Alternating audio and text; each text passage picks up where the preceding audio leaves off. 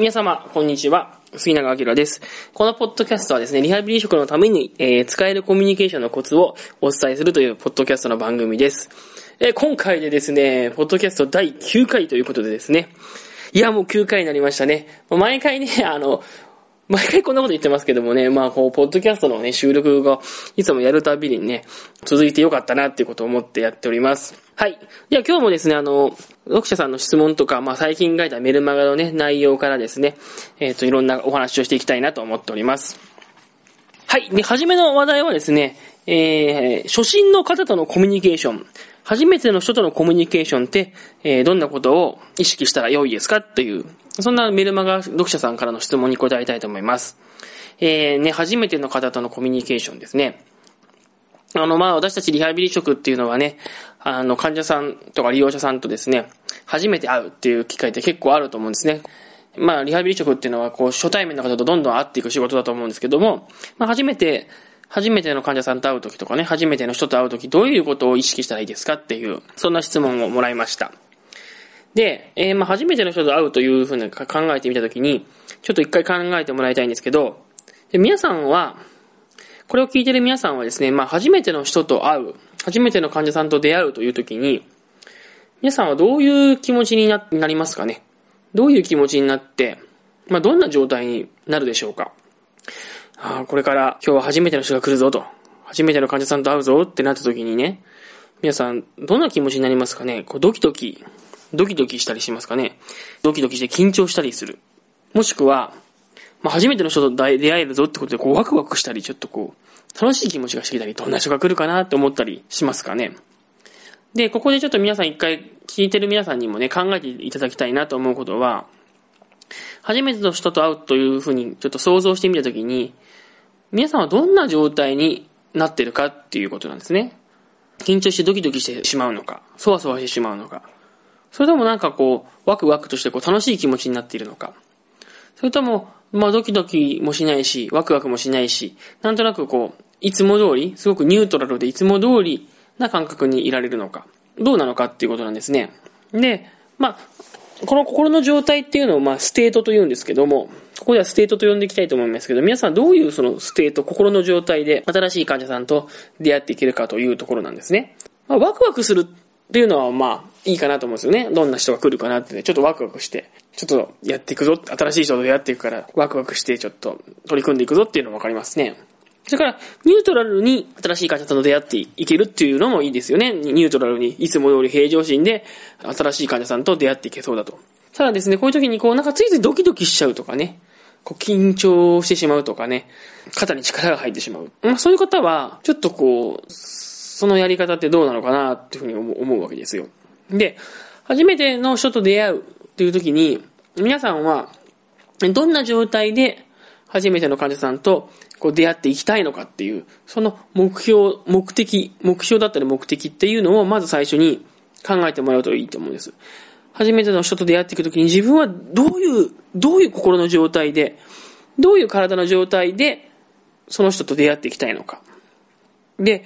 まあ先ほど言ったようになんかまあ、どんな人と会うと、会う時でもね、初めての人と会うんだから、こうワクワクしたテンションで出会っていきたい。ワクワクとした気持ちで会っていきたい。これはいいですよね。あとはまあ、患者さんに会っていくわけだから、まあ、冷静にいろんなことが見えるように、まあ、平常心で、ニュートラルで、いつもと同じような形で、患者さんと会っていきたい。これもいいですよね。だけど、患者さんと会っていくときに、いつもこう、ドキドキして、緊張した状態で出会っていきたいっていう人は、まあ、あんまりそういう人はいない、いないんじゃないのかなと思うんですね。なので、まあちょっと今ですね、まあ自分は初めての人と出会っていこう。出会っていくんだと思った時に、まずどんな状態、どんな状態で出会っていくのが理想かなと考えていただいた上で、で、今自分自身はどんな状態で新しい人と出会っているんだろうかと。その自分自身が今、初対面の人と出会っていく時のその出会い方、出会う時のこの体の感じ、心の感じっていうのを確認していただいて、まずそれをチェックしていただくと。で、その上で、初めての人と出会う時にですね、こう、ついついドキドキしちゃう、緊張してしまうっていう方はですね、ちょっとそれについて取り組んでいった方がいいわけです。で、まあ、初めての人と出会うっていう時についついこうドキドキしちゃうって人はですね、まずこのドキドキの、ドキドキは一体何から来てるのかなっていうのを探っていくといいですね。なんでこんなに初めての人と出会うというふうに考えただけで、ドキドキしてしまうんだろうか。で、そこにはきっとですね、何かこう、何らかのコンテクスト、何らかの文脈がそうさせているわけですよ。例えばですけど、まあ上司がすごい厳しい人だったり、先輩が厳しい人で、初めての患者さんと出会うときに、ちゃんとやらないと怒られちゃう。ね。ちゃんと評価をしないと怒られちゃう。ちゃんとそこで関係をとって必要な情報を聞き出していかないと、後で怒られてしまう。そういう状況で働いている方なんかは、初めての人と出会うというだけで、ちゃんとやらなきゃいけないというプレッシャーがすごく上がってきてね。それでこう緊張しちゃうっていうことがありますよね。で、まあその他にもですね、例えば、まあ以前、初めての人と出会うときにものすごく患者さんとうまくいかなかったというような過去の体験がある場合は、その過去のことを初めての人と出会うときだけで思い出してしまって、そこでこう、あ、あ、あの時のように失敗したら嫌だな。あの時のように失敗したら嫌だなっていうふうに過去のことを思い出して、うっとそれで緊張感がこう上がっちゃうっていうね。そういうこともありますよね。私が精神科の病院で働いていた時なんかはですね、初回、初回が結構重要でね、初回に参加してもらった人に次の、次も参加してもらわなきゃいけないっていうことがまああるわけですね。じゃあ初回に参加してくれた人とうまくやっていかないと次参加しないってことがあるので、まあ初回でこううまく関係が作れなかったりね、初回に相手にこう不快感を不快感を感じてしまう、させてしまうと次来なくなっちゃうっていうのがあるわけです。そういうことがこう何回か続くと、初めての人と出会うっていう時にちょっとこう緊張するわけですね。ああ、この人もまた続かなくなったら嫌だなと。この人も一回限りになったら嫌だなとかって思っちゃうわけです。で、こ,、まあ、こんな感じでですね、とにかくこう、初めての人と出会うって思った時に、こう、ドキドキっとしちゃったりとか、こう緊張しちゃうとか、肩の力に入るって人は、まあ必ず何らかのですね、その、過去の体験とか、過去のうまくいかなかったこととかですね、うん、先輩から言われたちょっと、うん、先輩からちょっと言われてるプレッシャーだと、だったりとかですね、自分自身がうまくやりたいと思ってるそういうプレッシャーだったりとかっていうものに、からですね、なんかこう、ドキドキしたりとかですね、緊張感があったりとか、っていう情報体が生まれてくるわけです。で、それによって、初対面の人との関係でですね、こう、いいパフォーマンスがこう出せないっていうね。いいパフォーマンスが出せないってことが出てくるわけですよね。まあもちろん適度な緊張感は必要だと思うんですよ。もちろんね。ただそう、今、今ね、皆さんがこれを聞いてて自分自身の初対面の人との立ち会い方、え、初対面の人とのコミュニケーションっていうのをちょっと考えてみたときに、自分にとってそれがいい緊張感じゃないんであればね、ここの緊張感っていうのを、なんかもうちょっとリラックスして関わりたいとか、もうちょっと、えっ、ー、と、冷静に関わりたいとか、もうちょっと自分らしく関わりたいっていう、そういう思いがあるんであれば、今ちょっとその初対面の人と出会うって思った時のその緊張感っていうのは、少し取り除いていく必要があるわけです。で、まあ、このね初、初対面の人との緊張感を取り除くためにはどうしたらいいかっていうと、まあもちろん、だんだんどんどん繰り返していくことに慣れていく。繰り返し初対面の人に出会っていくことに慣れていくってことも、もうそういうやり方もありますし、まあ過去のそのうまくいかなかった体験ってことについてのケアですよね。過去の失敗体験っていうのかな過去のうまくいかなかった体験についてのそのケアをしていくっていうこともすごく大事なことですよね。で、まあ今回ちょっとここで、まあそういういろいろやり方があるんですけど、まあ今回お伝えしたいのは、まず自分はどういう状態で初対面としてのか、初対面の人と関わっていきたいのかっていう、その目標とする state、目標とする状態をこう定めていくっていうね。そういう状態を作っていくっていうことを、今日ここでご紹介したいなと思いますね。で、初対面の人とどんな風に関わっていきたいのかなっていう時に、その理想とする、自分はどういう状態でその人と関わっていきたい、初めての人と関わっていきたいのかなっていう、その理想をまずですね、理想とする状態を作っていくんですよ。目を閉じてね。目を閉じて、目の前に初めての人がいるっていうこうイメージを作っていくわけです。で、初めての人がこう来て、初めての人が来て、その、それに対して自分は、まあ、こう、こういう感じの声、声で話しかけて、自分はこういう感じの話をして、こういう表情で話をして、その時に自分の体の感じは、こんな感じで体が体の力は抜けていって、姿勢はこんな感じで、足、足の立ち位置はこれぐらいで、えー、で、初めての人が目の前にいたとしたら自分はこの辺に座っていて、で、こんな感じで声をかけると相手がこんな風に反応してっていう、その理想的なね、イメージを作るっていうのはすごく大事ですね。理想的なイメージを作る。で、えー、まあ大体皆さんどうなのかな？リハビリのセラピストだと大体20分とか関わるんですかね？新症系だと20分とか関わる、関わるでしょうしね。まああの、初対面の人と出会うときにそういう時間がある、あるんじゃなくて、ちょっと本当に5分10分喋るだけの人もいるでしょうし、1時間ぐらい長くなんかこう、インテークで面接するとかいう人もいるいると思うんですけど、まあいろんな関わり方があると思うんですけど、その、初対面の人と出会って、自分がこんな感じで声をかけて、こんな風に、えー、こんな表情をして、こんな話をして、それで、えー、こんな感じで最後終わって、また、また今度会いましょうっていう感じで、その、初めての人と出会って、その、初めての人と出会って、そこから別れるまでのその1セッションみたいなもの、こう理想をこう自分の中にこう、一個作るんですね。で、そういうイメージをしっかり作って、それをこう、何度も自分の頭の中でこう、再生するようにするっていうのかな。何度も何度もそれができる、何度も何度もそれをこう、思い浮かべられるようにすると、いいと思うんですね。あの、コーチングの考え方ではですね、インナーゲームっていう概念がありますね。まあ、このインナーゲームっていう概念はですね、まあ、各種のスポーツとか音楽とかね、あとはまビジネスとかマネジメントの研修で、まあ、成果を促す方法として開発されたもので、まあ、どういう分野であってもですね、成功していくためには体を使うのと同じぐらい、こう、心を使うっていうことなんですね。で、うまくですね、物事を活かせるために自分の心の準備を整えることっていうのが、まあ、インナーゲームと言います。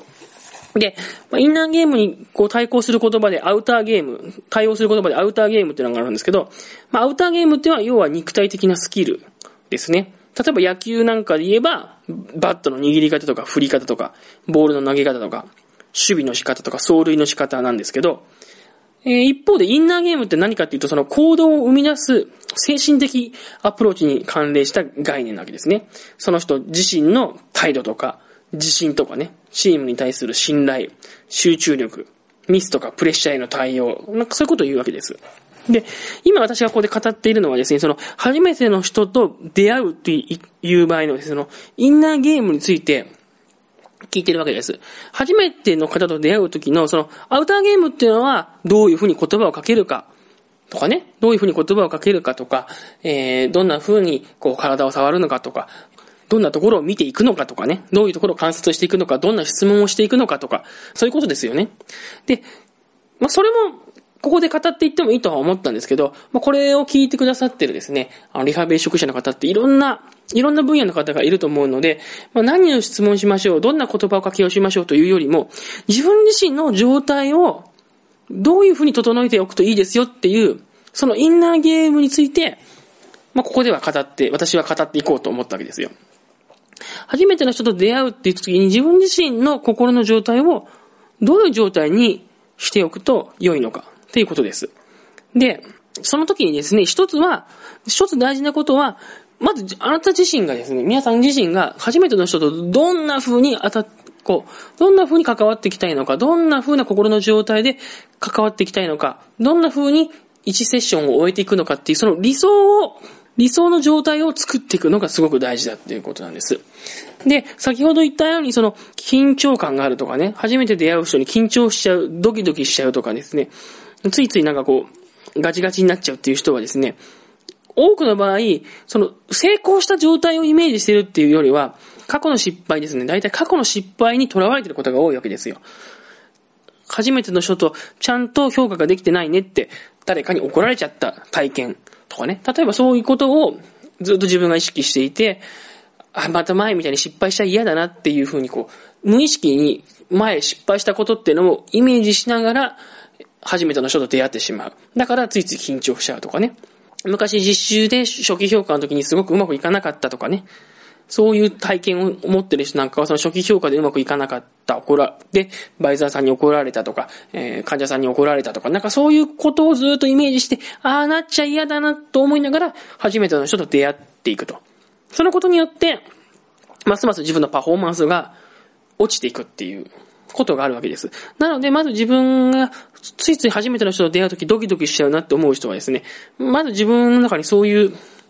過去のなんかその失敗体験みたいなものとかですね、な、な、その、そのドキドキが何から来るのかなってことを知っておく必要があるわけですよね。で、それについては、きちんとしたケアをしていくことが大事ですね。で、まあ、それと同時に、自分はどんな風に初対面の人と出会っていきたいのかっていうことを決めていくと。見つけていくってことがすごく大事です。要はこの、脳の中でシミュレーションをしていくわけですね。日本の中でシミュレーションをしていくわけです。うまくいってるイメージをね。初めての人と会って、こんな風に声かけて、こんな風に笑顔を引き出して、こんな風な話題を提供したら相手もこんな風に変化して、で、こんなことを話してくると。で、その時に自分は、例えば、そこに、こんなことも評価していくってことも入れてくるんです。こんそうすると、自然とこういうことが観察されてくると。こういう風に、例えば、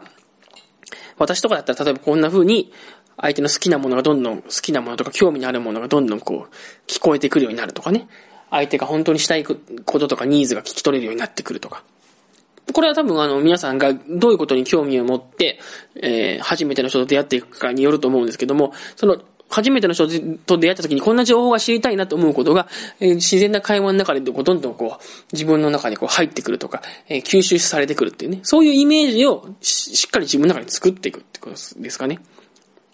で、それをですね、えー、まあ、本当はだから、初めての人と出会うとき20分ぐらいのね、関わりになってくるかもしれないんだけど、それを、えー、最初に出会ってから、えー、今日は一日お疲れ様でしたってこう、別れるまでの、その、例えば20分ぐらいの1セッションを、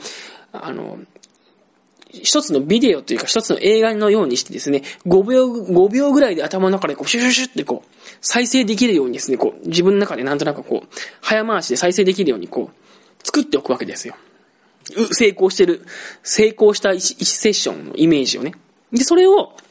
自分の中で、一つ、一セッションのイメージを作っておいて、初めての人と出会う前に、頭の中でそれを一回こう、シュッシュッシュッと5秒ぐらい再生して、よし、じゃあこれでやっていこうって形で、えー、初めての人に出会っていく。初めての人と、初めての人に出会っていくというかな。初めての人に関わっていくと。まあそういうことをですね、していくのが、いいんじゃないかなと。そういうことをしていくと。そういうことをしていくのがいいですね。それが初めての人と出会っていくときに必要なコミュニケーションスキルです。この内的なね、自分の内的な状態のマネジメントしていくっていうことですね。で、まあこういうですね、その、うまくいってるイメージをね、視覚化してこう、何度もメンタルリハーサルしていくっていうのかな。そのやり方っていうのは本当にこう、効果があって、まあ、ある事例ではですね、バスケットのチームがですね、フリー、フリースローの練習のために2つのグループにこう分けられて、まあ、一方のグループでは実際に体を使ってシュートの練習を実践し、もう一方のグループは椅子に座ったままですね、心の中でシュートを入れる場面を繰り返し、こう、心の中で、ね、視覚化してイメージを作ったと。で、そういうふうにやった結果ですね、実際にですね、その後、こう、その二つのグループを競わせたらですね、心の中で練習したグループの方がシュートの成功率が高かったっていうような、まあそういう心理学の実験もですね、実はあったりとかしてですね。まあ、こんな感じでですね、こうメンタルリハーサルっていうのはすごくこの、何か行動を上達させるときにすごく良い方法ですので、ぜひですね、あの、初めての人と出会うことにですね、こう、なんか緊張感だったりとか、恐れのある方はですね、これをやってもらうといいと思うんですね。で、まあ、あともう一個ですね、その、初めての人と出会うために、その、いいイメージを作っていく、いいイメージを自分の中でも作っていくための、その一つのコス、もう一つのコスとしては、自分自身が初対面ですごく好印象を受けた人をモデルにしてみるのもいいですね。自分が初対面であったのに、わ、こんなに話しやすい人がいるんだとか、こんなにこう、初対面で自分のことを、うん、こう、なんていうかな、初対面で自分のことを話しやすかったとか、こう、気持ちよくしてくれたとか、すごく楽しかったとか、初対面であったのにこんなにこう、いい関わりをしてくれたっていう経験があるんであれば、その人のことを思い出してみるのも一ついいですよね。その人はどんな風に声かけてきたのかな？どんな表情だったのかな？どんな声のトーンだったのかな？どんな立ち方だったのかな？どんな姿勢だったのかな？それを思い出してみて、実際に自分がその人になりき、なりきるんですね。なりきってみると。モデリングって言いますけどね。その人になりきってみる。で、その人になりきった時に、その人になりきって自分自身を見た時に自分がどんな風に見えているのかと。それをイメージしてみるわけですよ。で、そのことによって、初対面の人と関わるときに、じゃあ自分はこんな風にやってみよう。ああいうイメージでやってみようっていうものを自分の中に作って、それを持って初対面の人と出会っていく。コミュニケーションをしとっていくっていうですね。まあそういうやり方があります。これなんかも、ぜひね、いいイメージがなかなか思いつかない人はですね、やってみるといいのではないかなと思います。はい。では続いての話題ですね。続いての話題は、プレゼンについてということですね。プレゼンについて、人前でうまく話すコツを教えてくださいということですね。でですね、まあ、まあ、私自身がですね、これは人前でうまく話すコツだなと思っていることを、ここでお伝えすると、なんと言ってもですね、人前でうまく話すコツっていうのは何かっていうと、とにかく話す回数とか、話す量とかですね、話す場をとにかく増やすってことですね。そんなこと言ったらもう元も子もないじゃないかと思うかもしれないですけど、プレゼンをうまくしたいんであれば、とにかく人前で話す機会をもう一回でも多く増やすっていうことだと思いますね。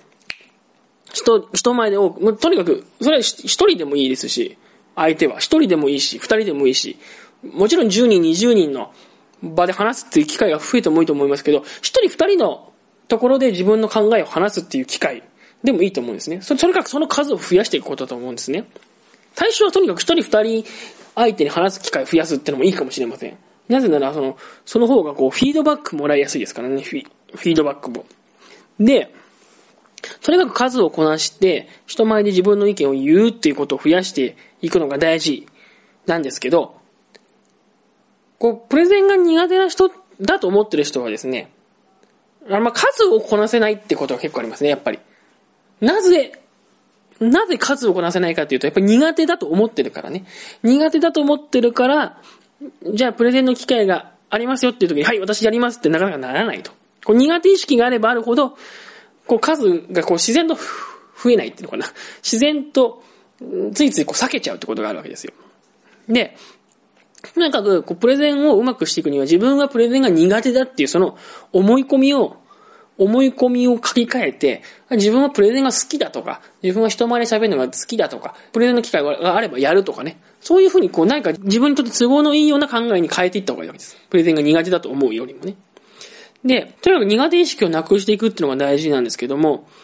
やっぱり苦手意識を持っちゃう理由の一つとしてですね、うまく伝わらなかったと自分のプレゼンはうまく伝わらなかった。というふうに過去の経験を勝手に自分自身で意味付けちゃってるっていうのが問題だと思いますね。その、プレゼンが苦手だという人でもですね、必ず、必ず一回や二回人前で喋ったことってのはあるはずなんですよ。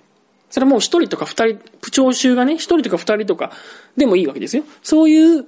えー、場面でもいいんで、そういう場面も設そういう場面もプレゼンの機会だっていうふうに数えれば、絶対人前で何か意見を言ったってことはあるんですけど、そのことについて自分はうまく伝えられなかったと。過去の経験をこう意味付けているので、自分はプレゼンが苦手だというふうにですね、捉えていると。で、まずその思い込みをこう変えなきゃいけないわけです。過去の経験について、自分はプレゼンにがうまくいかなかった、失敗したというふうに捉えていることを変える必要があるわけです。で、やっぱりですね、伝わらなかったと言っても何かは絶対伝わってるわけなんで、大事なことはプレゼンをやった時に何が伝わらなかったのか、何がうまくいかなかったのかに意識を向けていく以上にですね、何が伝わったのかという、この何が伝わったのかということをしっかり自分で見ていく必要があるわけですよ。絶対何かは伝わってるはずなので、自分は何、何が伝わったのかと。何がうまくいったのかっていう、こう自分のプレゼンについてですね、そういう振り返りをしていって、苦手意識からですね、これは自分が伝えられるっていうですね、プレゼンは自分は得意だ、自分は好きだっていう意識にこう切り替えていくっていうですね、まあそういう、えー、経験を積んでいくことが大事なんじゃないかなと思います。で、まあ、とかいうものもですね、私自身は結構プレゼン自体自体がすごく好きでですね、で、なんでこう好きなのかなってこう振り返ってみたときに、あの、私ちっちゃい頃からですね、あの、父親に、こう、人前で話をすることをですね、結構勧められて、まあ家族みんなで集まったらですね、例えば家族みんなで集まったらですね、こう父親がいつも最後にですね、じゃあ、アキラなんか一言言ってみ、見てってこうやって言われてですね、なんかしないけど、こう、プレゼンの機会が与えられて、で、私は子供ながらになんか思ったことを言うとですね、必ず父親が、あ、すごいね、アキラつって褒めてくれたんですね。いいこと言うとかね、面白いとかつって褒めてくれた。で、ちっちゃい頃から実は私そういう経験をしてて、なんかこう、親族、親戚が同士で集まって会があると、じゃあ、アキラ最後に一言とか、家族3人でご飯食べてても、最後にアキラ一言とかって言われて、なんか発言の機会が与えられて、なんか言うと、なんかすごく父が褒めてくれたっていうのがあったんです。で、子供の言うことなんでそんなね、大したこと言ってなかったと思うんですけど、すごくなんか人の前で喋ると褒められるんだっていうのを、私何度も経験してですね、まあ、それからずっとですね、昔から私人前で喋ったり、人の前でこう話をするとかのは結構好きなんですね。で、まあ私はちっちゃい頃からそういう経験をしてたなって思ってはいるんですけど、別に今からでも私は遅くないと思っていて、プレゼンが苦手だなと思う人はですね、とにかく人前で喋って、それから人前で喋って、あ、よかったよとか、面白かったよとかって褒めてもらうっていう、それを繰り返していくことがすごく大事だというふうに私は思ってます。で、そのためにはですね、やっぱりこう、プレゼンの数をこなしていくってことと、やっぱり褒めてもらえそうな人を見つけるってことが大事ですよね。結構プレゼンのコツで、プレゼンのコツって結構大事なこととしてよく言われるのが、あの、よくうなずく人を見つけていきなさいって言われてますよね。あの、プレゼン、例えば10人とかの前で話をするときに、とにかくうなずいて話をうんうんで聞いてくれる人をとにかく見つけると。一人でも二人でもそういう人を見つけて、その人だけにまずは話しかけるぐらいのつもりでやっていくと、自分の心が落ち着いてくると。で自分の心が落ち着いてくると、こう、どんどん、えっ、ー、と、うなずいてくれる人が増えていくので、まずその、うまく、うまくいくパターンとか、うまく伝わってる人っていうのを見つけていくのがすごくね、大事だっていうふうに言われてます。で、言われてますし、私自身もそういうふうにしてます。なので、とにかく自分がプレゼンをして褒めてもらうっていう回数をどういうふうにしたら、それがふ、ふや、増えていくんだろうか、増やせるんだろうかっていうふうに考えて、自分の中でこのプレゼンをするっていう行動がこう増えていくように、毎日、あの、自分の中でそのプレゼンするっていう回数が増えていくように、その、行動していく必要があるわけですね。で、ぜひですね、そのプレゼンをして、誰かに褒めてもらうってことを増やすために、やったらですね、そのまた、特に自分、話をした時に特にその、自分の味方になってくれそうだなっていう人ね。自分のこと褒めてくれそうだな。自分にいい感情を持ってそうだなっていう人に、ぜひですね、今のプレゼン、どこが良かったって聞くんですよ。どこが良かったって聞くことがすごく大事で、どうだったって聞くとね、場合によっては、あそこはああいう風にした方がいいよとか、ここはこういう風にした方がいいよとかね、言われるかもしれないわけですね。で、プレゼンが自分はまだ苦手だと思ってる人は、まだそれを聞くのは早いと思うんですね。自分自身はプレゼンが苦手だ、プレゼンは嫌いだ、実はプレゼンの回数はもっと減らしたいと思ってるっていうふうに思ってるんであれば、あそこはこういうふうにした方がいいよっていうのをね、聞くのはちょっと早いですよ。まだそれが聞ける状態じゃないと思います。まだ苦手だなとか、まだプレゼンは本当はやりたくないと思ってるんであれば、まずどこが良かったかっていうのをね、聞くのがいいと思いますね。何が良かったかって。何がうまく伝わったのかっていうのを聞くんですよ。で、それを聞いて、あ、こういうところが良かったんだなっていうことが分かったら、今度はそその、うまく伝わったこととか、うまく、うまくこう言った瞬間っていうのを自分の中で、何度も思い出せるようにすると。例えばプレゼンで、すごくこうなんかこう、受けた一言があったとかね、あの時のあのこっち一言は最高だったねとか、あの時に、あれ、あのことを言ったからすごくこう、みんな納得してたよとかいうような一言言われることがありますよね。そしたらその瞬間を自分の中で、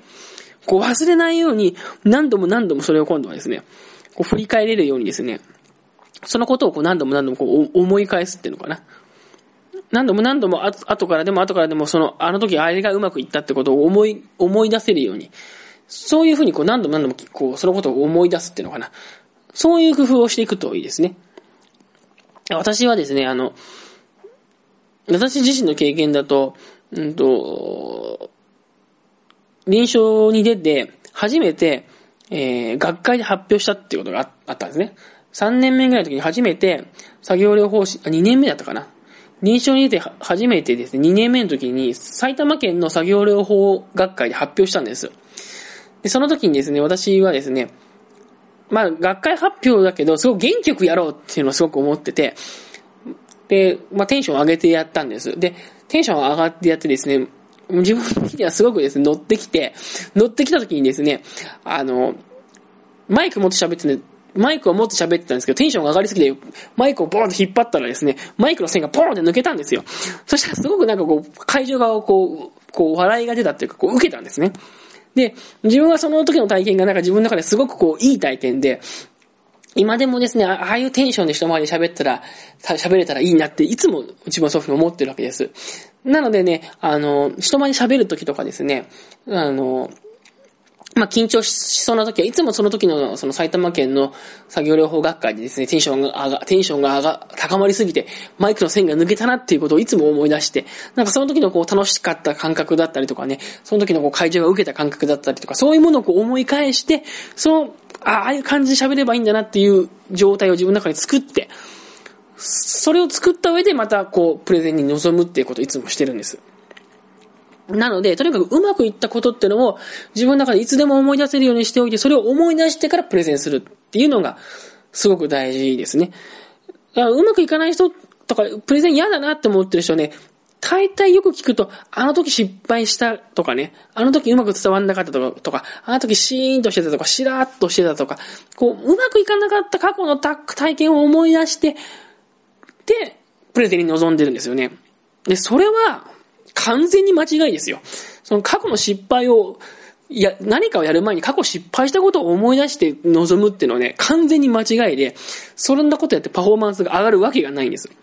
必ず、どんな人でもちょっとでもね、うまくいったことってのあるので、そのちょっとでもうまくいったことっていうのをまずしっかり思い出して、その状態に入って、そのことを、をその、そういう時の心の状態とか、そういう時の体の状態を作って、プレゼンに臨んだ方がですね、絶対的に自分のパフォーマンスってのは上がるので、とにかくうまくいった体験を、いつでも自分の中にこう思い出せるようにしておくってことが大事です。そのためには、とにかくうまくいったことっていうのは自分の中で、これはうまくいったっていうことを見つける必要があるので、そのためにはとにかく、まずは、プレゼンをして人から褒められるとか、プレゼンをして人から伝わったよって言ってもらえるっていう、そういう体験が大事。なので、まず自分の苦手意識をなくすためにも、まあ、自分のこの話をよくふんふんと聞いてくれそうな人を見つけて、そういう人に自分の意見を言って、それで何が良かったのか、何がうまくいったのかっていうのを教えてもらって、その体験を何度も自分の中でこう、えー、繰り返してですね。で、それをまた次のプレゼンの前にそのことを思い出して、その時の状態を作って話すると。これが、プレゼンをがうまくいくコツですね。これがうまくいくコツです。なんでぜひこれ聞いてですね、プレゼンが苦手だなと思ってる方はぜひちょっとこれやってみてください。これは絶対ですね、うまくいきますんでね、やってみてくださいね。はい。というわけで、今日もですね、ポッドキャストの収録ここで終えていきたいなと思っております。今回のね、内容はいかがだったでしょうかぜひですね、ポッドキャストを聞いていただいて、ぜひ感想とかね、あの、質問とか、ぜひぜひ私、お待ちしておりますんでね、あの、待っております。あの、先日ね、ポッドキャスト読者の、ポッドキャストの読者様限定のですね、音声、音声セミナープレゼントっていうのをですね、前回のポッドキャストで報告したと思うんですけどね、これがですね、びっくりするぐらいですね、音声セミナーをもらおうっていう人が今少なくて、今7月5日ですけどね、7月5日現在ですね、この音声セミナーダウンロードしてる方は、まだ3人っていうね、3人しかいないのかっていう今現状になってます。これちょっとびっくりしちゃってですね、私、あの、まあ、ブログのアクセス数とかね、ポッドキャストのそのアクセス数を見るとですね、もっちょっと多くの人がこう、音声セミナーを聞いてくれてもいいんじゃないのかなと思ってたらですね、なんと3人しかまだダウンロードしてないっていう状況でですね、ちょっとですね、ちょっとががっかりだと思ってるわけですよ。がっかりだって。まあだけど、まあそんなことにはめげずにですね、まあポッドキャストの収録は続けていこうと。ちょっと思ってますね。ぜひね、あの、ポッドキャスト聞いてですね、あの、面白いなとか思、あの、いいなと思った方はぜひですね、あの、感想をいただければなと思います。それから、こう、7月の末までにですね、あの、先日やったですね、あの、やる気を出すコミュニケーションっていうセミナーがあるんですけど、そこでね、やったセミナーの内容をですね、あの、音声収録したものっていうのを、ポッドキャストの読者さん限定でね、今配信してますんで、これ7月末までしかダウンロードできないのでですね、ぜひですね、聞いてみたい方聞いていただければなと思います。あまあ、研修会の内容をね、そのまま取ったものなんでですね、何が面白いかっていうとですね、どういうとこでこう、聞いてる人がこう、どっと受けるかとかね、どういう人がこう、聞いてるとこがこう、笑いが、こう、笑いっていうのかな、盛り上がるかとかね、まあ、そういうのが伝わったりとかですね、こう、聞いてる人たちのこう、なんていうか、熱っていうのかな、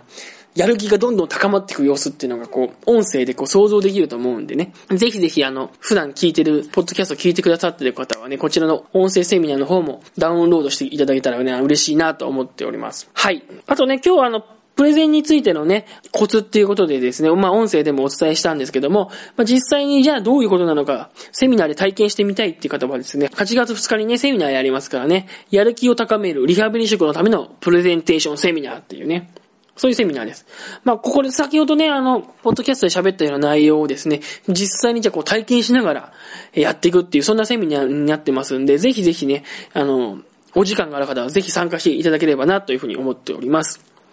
またですね、あと9月の27日にですね、自分も患者さんも元気になるコミュニケーションセミナーっていうね、セミナーやってきます。こちらはですね、あの、セラピストの元気っていうね、ものをちょっとテーマに取り上げて、まあ、セラピスト自身がこう元気になっていくとか、活発になっていくとか、こうエネルギーが高めていくってことによって、まあ、こう患者さんとのコミュニケーションがこう、コミュニケーション力アップしたりとかですね、患者さんにその元気がこう伝わっていったりとかですね、えー、今、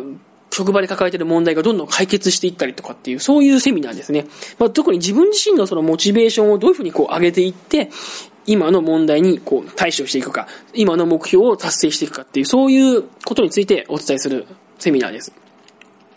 まあ、ここで取り扱っていくものはですね、ま、自分自身がセラピストとしてどんなことを大事にしているのか、どういうセラピストになりたいのかっていう、そういう自分自身のの核に、核にあるようなものっていうのかな？核にある、核にあるようなものをこう見つけて、えー、自分自身をこう、元気づけていく、エネルギーを高めていくっていう、まあそういうコツをですね、みんなで勉強していくっていうね、そんなセミナーになってますのでね。まあもうちょっとこう詳しく決まったら、近日中にブログとかメルマガで、まあ、これ発表するときにはアップされてるかな？参加していただければなと思います。はい。ではですね、次回の配信は7月の26日の日曜日ということになりますね。7月26日の日曜日に、えー、やっていきます。またね、7月26日の0時にですね、配信いたしますんで、ぜひお楽しみにしてください。それでは皆様、最後まで聞いてくださりありがとうございました。